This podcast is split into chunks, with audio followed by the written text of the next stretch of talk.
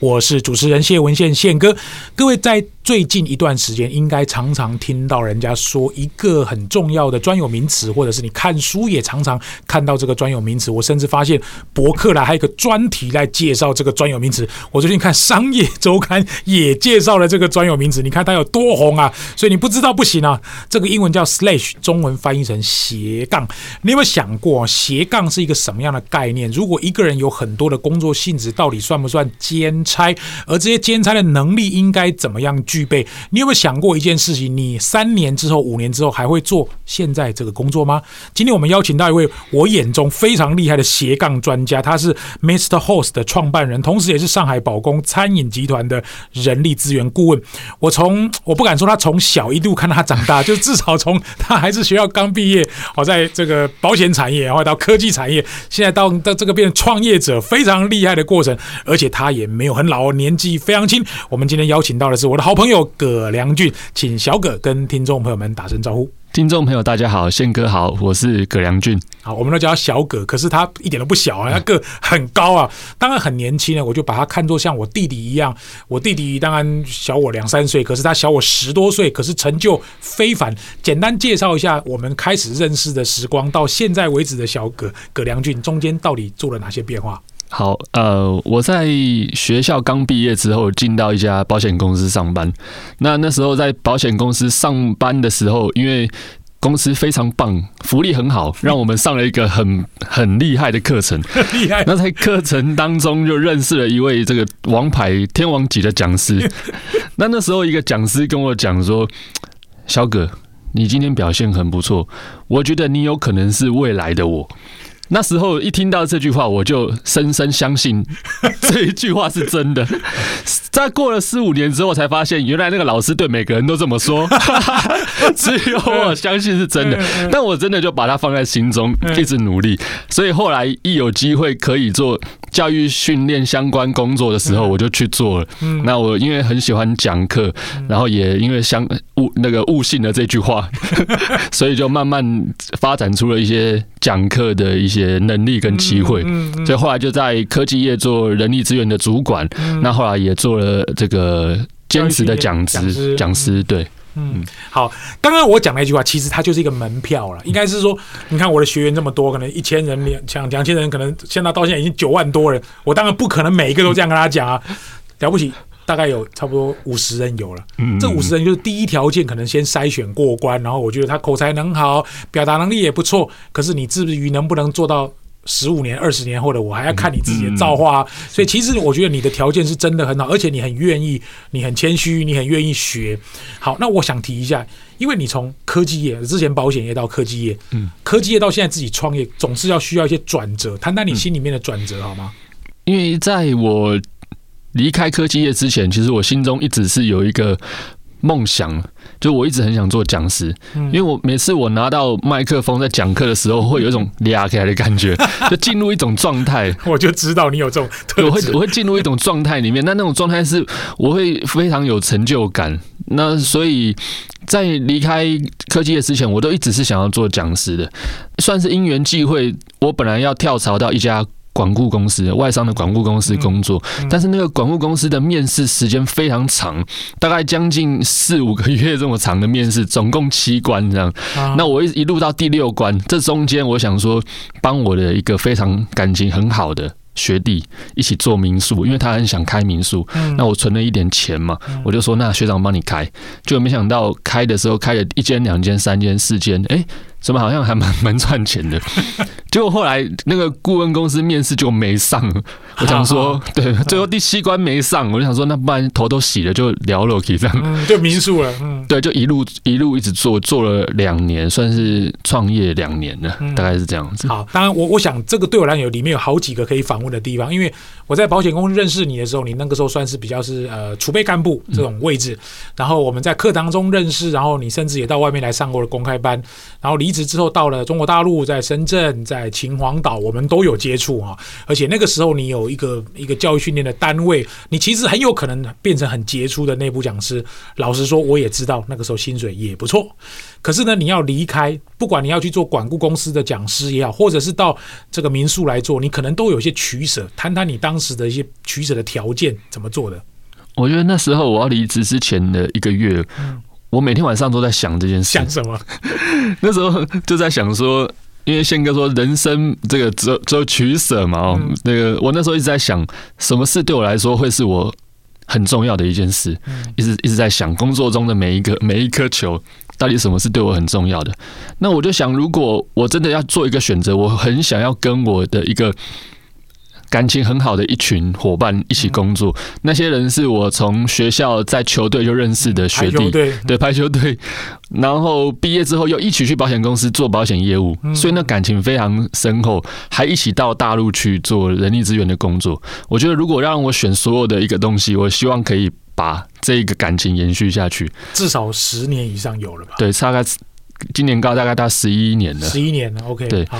所以那时候，因为但是有一位伙伴，他就是很想开民宿，嗯、我就想说，那不然我就配合他好了。嗯，我没有办法找他过来，那我加入他这样，那至少我一开始可以这个用民宿的这一个工作跟他能够有一些连结。嗯嗯。对，那想本来是想说开好送给他，我要继续去上班的，但是因为这个人的一个缘分，就不知道就就这样继续做下去了。对，所以我们甚至上次在大陆见面的时候，其实你也跟我讲过，在大陆其实也没有那么容易嘛，因为你相较于台湾的市场比较稳定，可是大陆市场我们都知道很大，但是它很辛苦啊，你可能今天睡这里，明天要睡哪里都还不知道啊，所以你在这个过程中，我我也发现有一些很重要的取舍。好，我们要进入正式主题之前，我想问你几个重要的。关键，因为对我来说，难道朋友是第一顺位吗？还是说薪水是第一顺位？你在抉择这一群朋友的时候，你说你这个关系维持十几年，我也有认识超过三十年的朋友啊。因为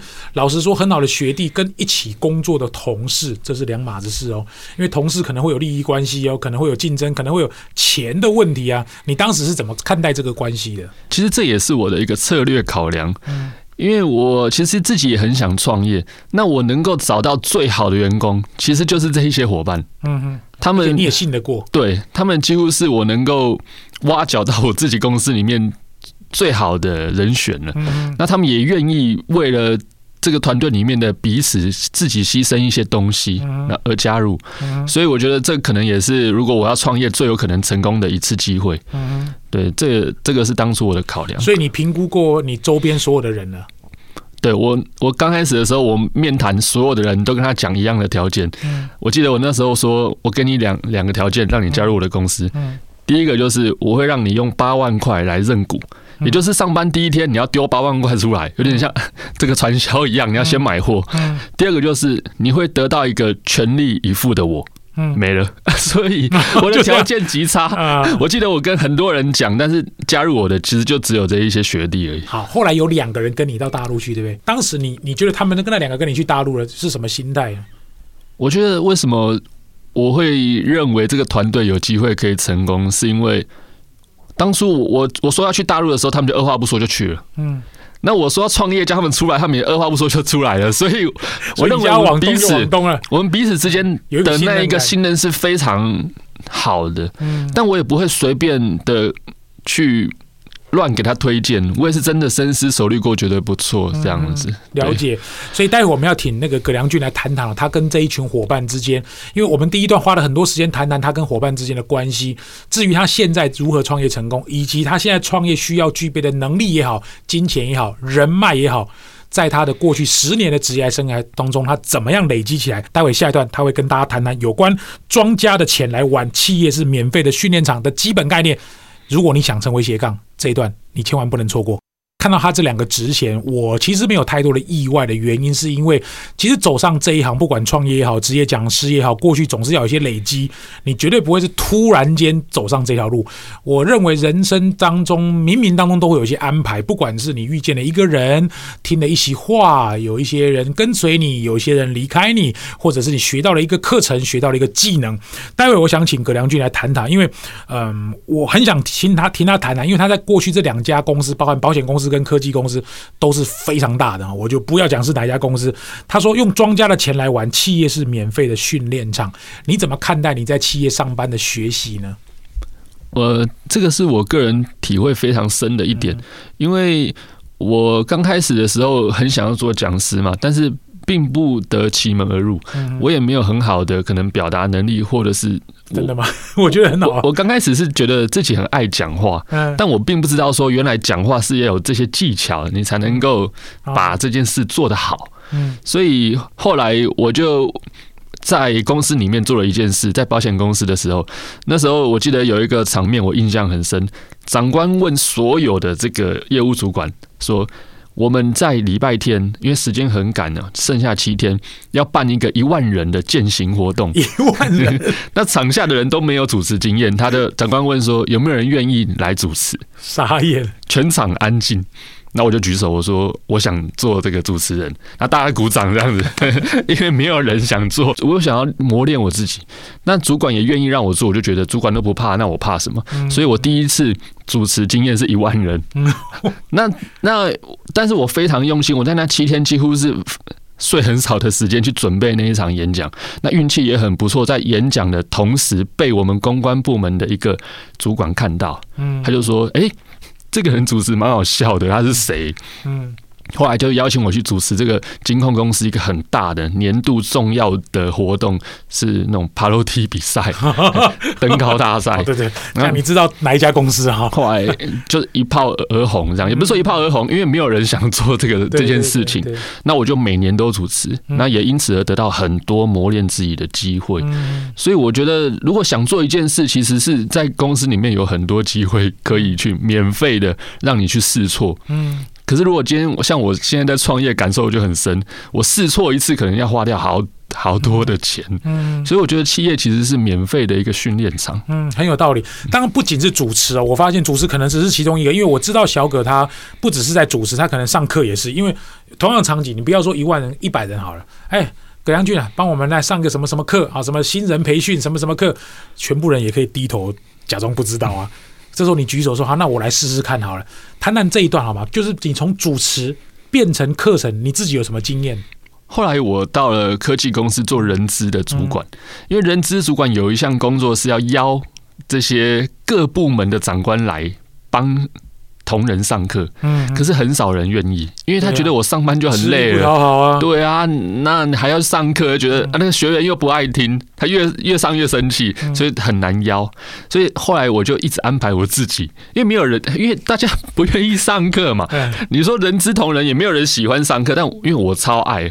我就什么都安排我，就比如说今天要加一个东西，我随便举例啊，专案管理。其实我也并不是这个部门专业的，但是都请不到人哦。那我就那长官就说，那不然梁俊你去讲讲看，我会花很多时间去讲，但有可能讲的好或不好，但是我都安排我自己。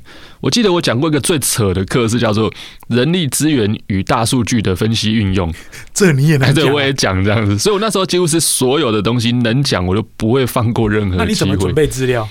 因为我本身的工作就是可以让我有很多的时间去学习课程的痛点分析啦，然后教育训练的方法啦，还有教学手法啦。那加上那时候又很常跟那个这个企业讲师的一个大师有学习嘛，所以就慢慢的就开始越来越知道怎么去讲课。嗯，所以这些东西，当然我我现在看起来好像听起来，你说主持晚会、主持会议、主持登高大赛，然后内部讲师训练，叫这些大老板来上课。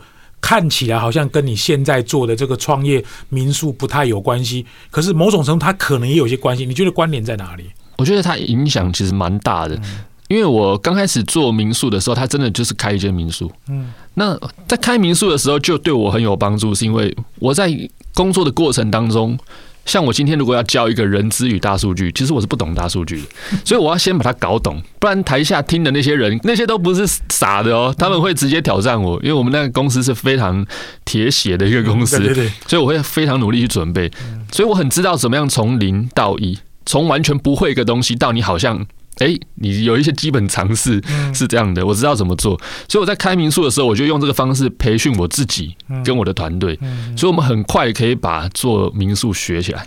那第二步是因为我们后来就推出了民宿的课程，因为很多人想要开民宿，那我也很会开课，所以我就推出民宿的课程。这一件事情的在大陆一炮而红，所以它就变成一个商品。我们在大陆卖这个东西，我们就变成了一家民宿的培训公司，叫 Mr. Host。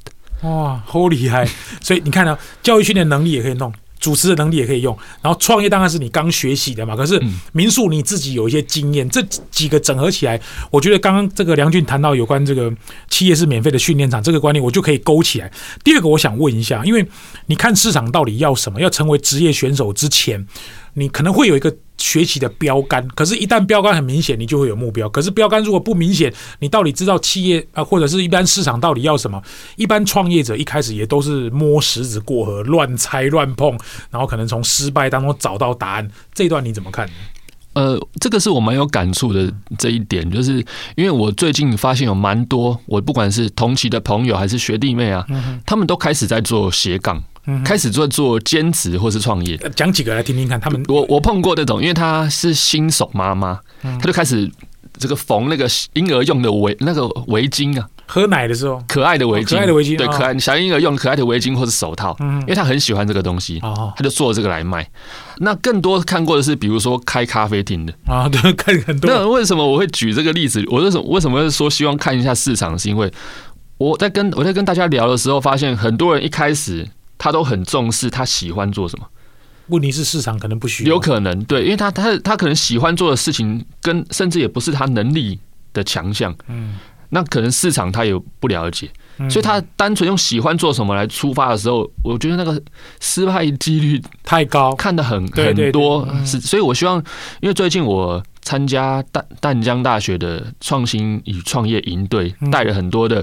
比赛选手，他们就提出他们创业的方案。嗯、那我发现一开始大家可能太注重于自己喜欢什么了，嗯、可能稍微，但喜欢什么很重要，我觉得那是一个动力。你要有热情嘛？对。但是我觉得他稍微要看一下你的能力跟市场，它是什么样的状况。那市场的资讯或市场的讯息要怎么取得，或者是你怎么判断呢？我觉得最重要一点就是要先看一下职业选手的水准是什么。嗯，就当今天如果我要做一件事，我要做婴儿的围兜，或是我要开咖啡厅，在市场上能够卖得出这样的。商品能够获利，它的品质大概是怎么样？就是行业内的 benchmark。对，至少要看到人家怎么做嘛。对，至少要看到那种可以活下来的。嗯，呃呃，我我举一个例子，就是我刚开始做民宿的时候，有一位伙伴他说他想要开所有的民宿都要每天用防针孔摄影机去扫扫，每天，因为他认为有没有针孔这件事很重要。哦，可是我就持不同的看法。嗯，我觉得。一般的民宿他们是是这样做的吗？可是他觉得不对啊！我就是我开民宿，我今天开就是要有有我的风格，我就是喜欢这件事。可是我觉得你应该稍微先看一下市场上，那你赚钱的民宿大概是怎么做的？这个先了解，但是它不是最重要的，对，应该不是最重要的。对，所以我觉得这个优先顺序，可能大家可以在做斜杠的时候稍微去思考一下，嗯，然后看看职业选手怎么做。嗯，有道理。当然，职业选手可能是一个思维，另外一个思维就是商业模式，因为你要能够找到获利模式，毕竟创业不是做爽的，你不能说每天围围兜。然后最后没赚到钱，然后时间花了一大堆，小孩又没顾好，老公又抱怨你抱怨的，对，所以你总是会看看你你自己的商业模式，因为一般我看到创业者都是很有理想、很有热情，这个也无可厚非，本来就应该这样。但是如果真的在这里面赚不到钱，一个月赚不到钱，三个月赚不到钱，半年赚不到钱，老实说，你一下就死掉了啊。对，好，那钱烧光了就死掉。你你怎么看这个商业模式呢？呃，我我自己一个策略是这样，但是。这跟我之前受的训练有点关系啦，因为我们在一家制造业，这个制造业它崇尚的策略是叫做超研究、创造、发明。所以一开始的时候，我们在公司里面提任何企划，他问你，你这是参考谁的？如果你从自己的脑中蹦出一个很 理想的 idea 的时候，会直接被。被批的，被打枪。对，所以你必须要能够告诉我，你分析过几家成功案例，或是失败案例，在这当中，你提出你的见解是是，你抄谁的？可以这样讲。嗯，你要有一个 benchmark。嗯，所以，所以我我觉得一开始我们都会先看行业内做最好的人，他大概是怎么做，了解，他怎么行销，嗯，他定价怎么定，他是高价策略还是低价策略？嗯，然后他是这个。商品的品质，大概成本结构是什么，所以我会先看，然后再来决定我的。嗯嗯，通常会这样。嗯，所以它是有一点逆向思维，不要说从自己的发想而出去。嗯嗯，大概是这样。你说抄，然后完毕是什么？研究、研究、创造、创造、发明，再发明，对，最后才发明。哦，所以跟我们一般就就是这个市场上不会有一个你全世界都没有人发现，只有你发现的东西，对，不容易有这种状况。对，那个就比较。天才的人，比如说那个毕卡索，他画出来的画，你我，可是我相信毕卡索他已经有学习了，有学习，了解。他可能也看过很多人画，发现这个地方是蓝海，往这个地方走。好，我们今天访问到的是葛良俊啊，他是呃 Mr. Host 的创办人。他现在我才知道说，哦，原来他有在教人家怎么做这个民宿，还有教学，同时也是上海宝工餐饮集团人力资源顾问。我认识他的时候，他在保险业工作，然后我们在呃科技产业上课，企业内训也有一些碰面。当然，他现在自己有好几间。这个呃民宿也做得非常好，待会下一段我们来跟大家谈谈他这些民宿到底是怎么做起来，然后你怎么样拥有选择的权利，不要让这个变成这个圣诞节的火鸡被人家这个予取予求。我觉得斜杠青年用在他身上是再适合也不过，因为我来讲我自己斜杠青年就就有点不太好意思。我看大概中年老年了嘛哈，斜杠青年的自我养成术。台湾在职场大环境不是很好的情况之下，你觉得你应不应该斜杠？我常常谈到，其实斜杠不是叫你去兼差，因为如果你只用兼差的角度来看，它其实不用斜杠。你看，如果我我我职业讲师，我还要兼差写作、兼差写专栏作家、兼差做广播、兼差做影音节目主持人，我跟你讲没有。一样做得好，我们不是兼才，我们是用专职的心态把它做好，而且要同时发展五到六样不同的专场。其实这个能力是很难很难，它其实没有你想象中这么容易。刚刚我们谈到他很多在这个呃，比如说你在民宿的经营，或者是他以前的职场工作的历练，甚至。你要发展一个新产品、新的商业模式，先从抄开始，最后才是做发明。我我想请葛良俊谈谈一个话题，就是当然你在职场大部分都是被选择比较多，那你一旦出来创业，你要有选择权。可是有时候你要看公司赚不赚钱，或者是民宿生意好不好，不要成为这个圣诞节的火鸡任人宰割的情况之下，你到底需要具备什么样的能力呢？啊，呃，我记得我自己有一个。印象蛮深刻的故事，就是因为我在台湾做第一年做民宿生意的时候，运气很好，那一直都蛮赚钱的。我就有一个野心，想说到大陆发展，因为我们很多投资人都希望我们在生意是在大陆，他觉得有一些想象空间。那我们第一步就登陆上海，就挑一个最难的，因为上海可以做，你哪里都可以做。对对对。那我就带着一个其中一个大 将学弟这样子，直接就过去了。过去的时候，直接开两间民宿。然后完全没生意，嗯，整个两个月生意惨淡，烧掉大概六十万台币，嗯，那时候差一点因为这样而把我们公司给拖垮了，因为我们公司一个月的营业额其实也还不高，嗯，那那时候我就发现，哎，过去有很多这个老长官在我离职的时候，因为他们后来也离开公司，都自己开了其他的事业嘛。都常常找我去，哎、欸，去讲讲课啊，或者是去帮他们做一下人资的顾问。我都说不行不行，我创业就是要全力以赴，我一定要把它拼起来，这样不能分心。那现在又打电话给那些老长官，哎、欸，长官，我现在又有空了，那个有没有要不要再找我回去合作一下？所以就接到了一些顾问案跟讲课的 case。嗯我记得那时候在上海有一段时间，大概两个月。靠接外外面的这些 case 来养公司，终于挺过这一个时间，好不容易才把上海的生意把它做起来。所以我觉得印象蛮深刻，就是今天拥有一个斜杠的能力的话，成一个有选择权利的人。嗯，我记得那时候看了一本书，叫做《就业的终结》。就业终结啊，蓝色的封皮，就天下杂志出版的。对，那时候也是宪宪哥叫我看这本书，我就把它翻烂了这样子。然后它里面就有写了一个故事，在最后一章，他说。节的火鸡在刚出生的时候，每天被人用很温柔的方式对待，一直喂它饲料哦，给它吃好的、住好的，给它睡觉，觉得这个状况会永远持续下去，直直到圣诞节的前一天，他才发现原来要被宰了。他用这个故事来说明，如果今天在一家公司培养单一能力都没有任何其他选择的时候，有可能就变成那个火鸡。而且我这个案例越看越多。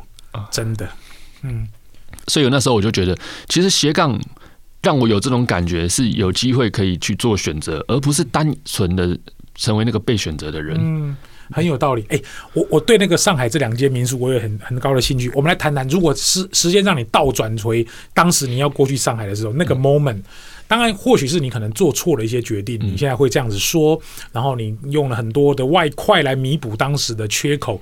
如果再让你做一次决定，你会怎么做呢？我觉得可以重新选择的话，我觉得这两年来给我一个。最大的感触就是我变得更谦虚。嗯，就我在公司上班的时候，其实常常会觉得自己很厉害，我做什么专案做的很不错啊，然后每年都觉得公司应该帮我加薪才对。嗯，一直到我离开公司的时候，我才深深觉得公司其实给我太多钱了，我根本没那么厉害。就是如果我真的这么厉害的话，我不可能投资会这样失利吗，工作会这样做不好。所以其实过去很有可能是。受到太多，不管是公司或者是因为牌子的这个帮助，让我有这样的工作展现。可是我却以为那是我自己做的很棒，这是给我最大、最深的一个感触。嗯，所以我变得更谦虚，而且更小心。嗯，用心的去对待每天的工作。了解啊，我我在问你这一题的时候，我本来以为你要讲的是说我不要一下投资两间，我投资一间，一间一间慢慢来就好。哎，我觉得你讲到这个，我突然间打中我，因为。你看了我，去年我从职场离开，那时候也是哦，掐牙，该被戏啊，三十八岁，我比你更老，那我觉得我有十五年的工作经验，应该够了吧？出来当职业讲师，等于是自己出来出来创业，马博哈干单呐，因为你你从一个这么大的牌子，一下突然间变成一个人，你所有的都是要拜托别人给我机会，拜托别人给我机会。虽然你很会讲课，虽然你在台上很好，只要别人抽单了，你就没有了。他只要把单子一抽，你就从零开始。好，那我想问的是下一个问题。当时会不会是这两间？如果你只选择一间，或者是不是上海，选择另外一个城市，有没有想过这个问题呢？我觉得那时候最错的一点就是，其实我们在前公司的时候学了一个很厉害的技能，因为我们之前的主管有一位数据分析师，就是为什么我会讲大数据这个题目，也是因为那个老板他本身数据分析非常厉害，所以他教我们怎么样用数据分析去算。招募去哪一个城市招募是最有效益的？我这还可以。对，那我们学了这一套以后，我们就开始拿来在民宿上面用。我们去算在哪一栋大楼里面开民宿是最赚钱的。那我在台湾运作了很长时间，我发现哎、欸，还真有效，这样子还蛮不错的。我就用同样的方式去上海，一样照表操课。嗯，可是那时候算出来其实就是并不是。那么的理想，但是因为那时候我自信心已经太好了，我觉得一定可以做得起来的，我还是去做了。所以其实我觉得最根本的原因还是在于说我太有过度的自信了，然后我看清了市场的一个竞争，我觉得还是必须要能够值得，然后很。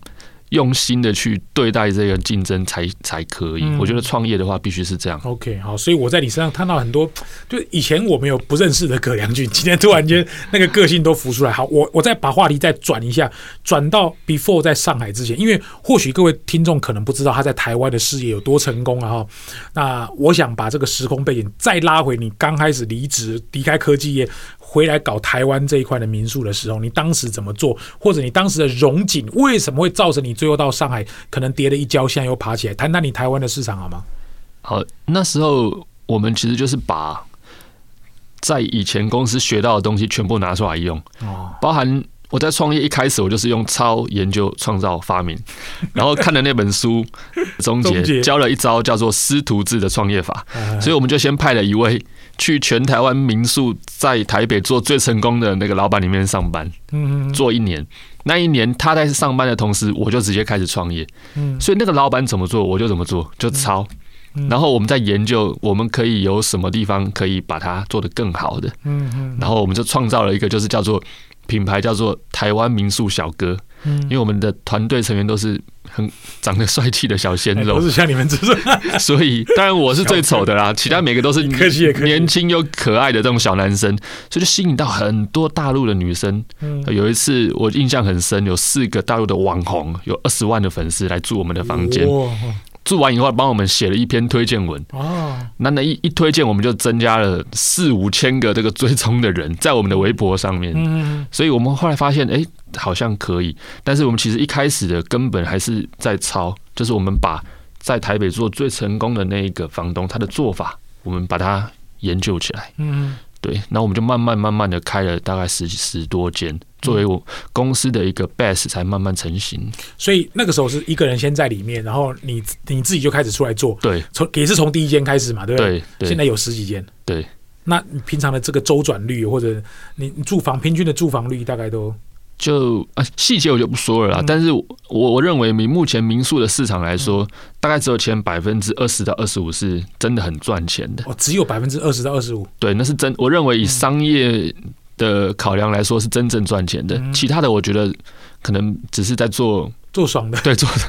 做开心的，做情怀的，做情怀的，做情怀。那我们或者做梦想的这样，类似这种感觉，或者是他会计上根本就算错了这样。嗯，所以我认我认为我们现在是很努力的，一直维持在前百分之二十。我们的定价也是基本上是比所有的这个民宿来说都是大概在市场前百分之十这么高的定价。哦，对，那我们提供很棒的一个。客户的服务跟体验，嗯，那你会吸引大陆的客人进来这边？这个跟现在大陆客比较少到台湾，你大概都是吸引自由行比较多吧？对，一定都是自由行的。我觉得这个市场的状况蛮特别，是在于说大陆虽然说陆客变少，嗯、但其实自由行的人数是变多的。是是，那自由行才会住民宿，了解。团、嗯、客都去住饭店，住饭店啊。对，嗯、所以刚好这一个有一家公司叫 Airbnb，嗯，那他在这十年来的成长，把旅宿市场整个做了一个破坏式创新，对，所以才催生了很多新创公司，像是类似像我们这种民宿托管公司，嗯，对，很有道理。好，那最后我想请小葛帮我们分享一下，因为这一段的创业过程可能跟你过去的保险业这个或者是呃科技业的不太一样。如果在你现在这个 moment，你今年三十四岁，四岁嘛，好，好，那你的年纪大概就是我跟我儿子加起来除以二，你还少一岁，好，所以 你当我弟弟或当我儿子的哥哥，大概也差不多是这样子。听众一些学习或 learning，你会怎么说呢？你你会希望大家从斜杠的角度或从创业的角度，怎么看待你给大家的经验？我觉得。因为我能分享的大概就是我过去工作当中的经验。其实我过去我是一个那种会过度准备的人。我记得印象很深是有一次这个谢文宪讲师要来我们公司上课，我半年前就知道。那我半年前我就知道我会上那堂课，所以我半年前就开始准备。我准备半年，哪一堂课？为了要那部。高阶的内部讲师课哦，去去去去深圳上课。对，我为了要得第一名了啊！我的我之后从半年前哦，我就开始准备我要上台的那七分钟。结果我记得那一天我得了第二名啊！谁会把它改掉？我都忘记了。我从来都不跟人家提说我那那那一堂课有得了第二名，我觉得第二第二名等于没得名，所以我就我我那时候准，我记得准备了半年，结果准备到时间超过这样超时，结果被扣分，所以就。所以我觉得，在我过去的职业生涯当中，会让我现在能够有机会有这样的选择的权利，是因为我很看待每一次机会，我都会一种全力以赴的去准备它。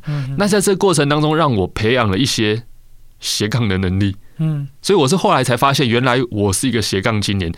来上节目之前，我可能还不是很知道什么叫斜杠青年。后来想想，哎，原来我是这样子而得到这个机会的。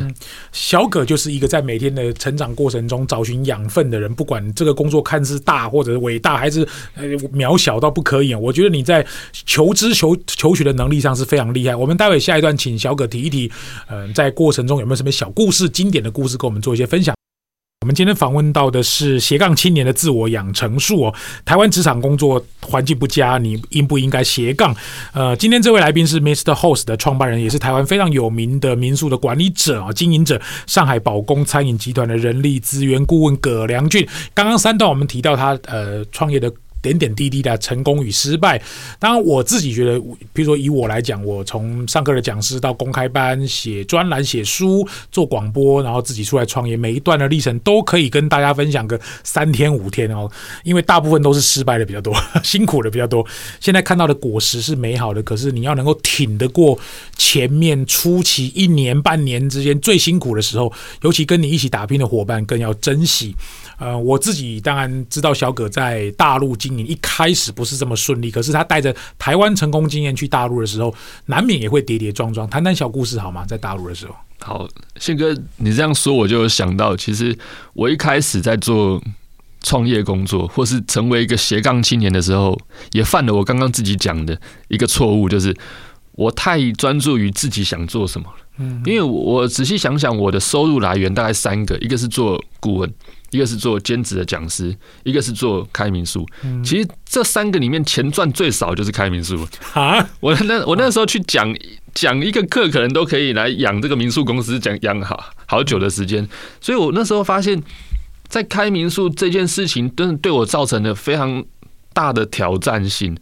比如说，在上海的时候，因为我们很多关于民宿的知识都不了解啊，比如说这个床怎么铺，可能也不不了解，打扫我也扫得没那些阿姨好。刚开始的时候，我觉得我我在上海那时候很辛苦。我我分分享一个小故事哦，就是刚开始我们租了两间房子，那上海的房租非常贵，极贵，大概台湾两三倍这么贵。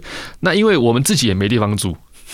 那我那个两间房间，你要给房客住，你又不能住在里面啊。开始有房客的时候，我们呢就开始拿着行李箱，每天换换地方，拿行李箱到处换。对对对对对，游牧民族就对。对，就我跟学弟两个每天扛着行李箱到处换。比如说今天两间民宿本来都空着嘛，我们打算住其中一间。晚上突然订单进来了，我们就把它打扫好以后，扛着行李箱就这个要要离开。那睡哪里？我们就睡那种很便宜的旅馆。哦，对，但是我们那个那时候要离开之前，我们把行李箱藏在楼梯间，不要让客人看到。这样客人觉得说奇怪，你们怎么在带客人入住的时候还有行李箱拉着？那其实我们带他入住以后，我们就要走了，所以我们扛着行李箱走了。哦，那时候这个自己住也是很辛苦。但我觉得最辛苦的还是在于说没有客人。我记得有一段时间，因为二月多，上海所有的。人都回乡过年了，跟空城一样。跟台北，台北也是这样。对，根本没有旅旅客过来住。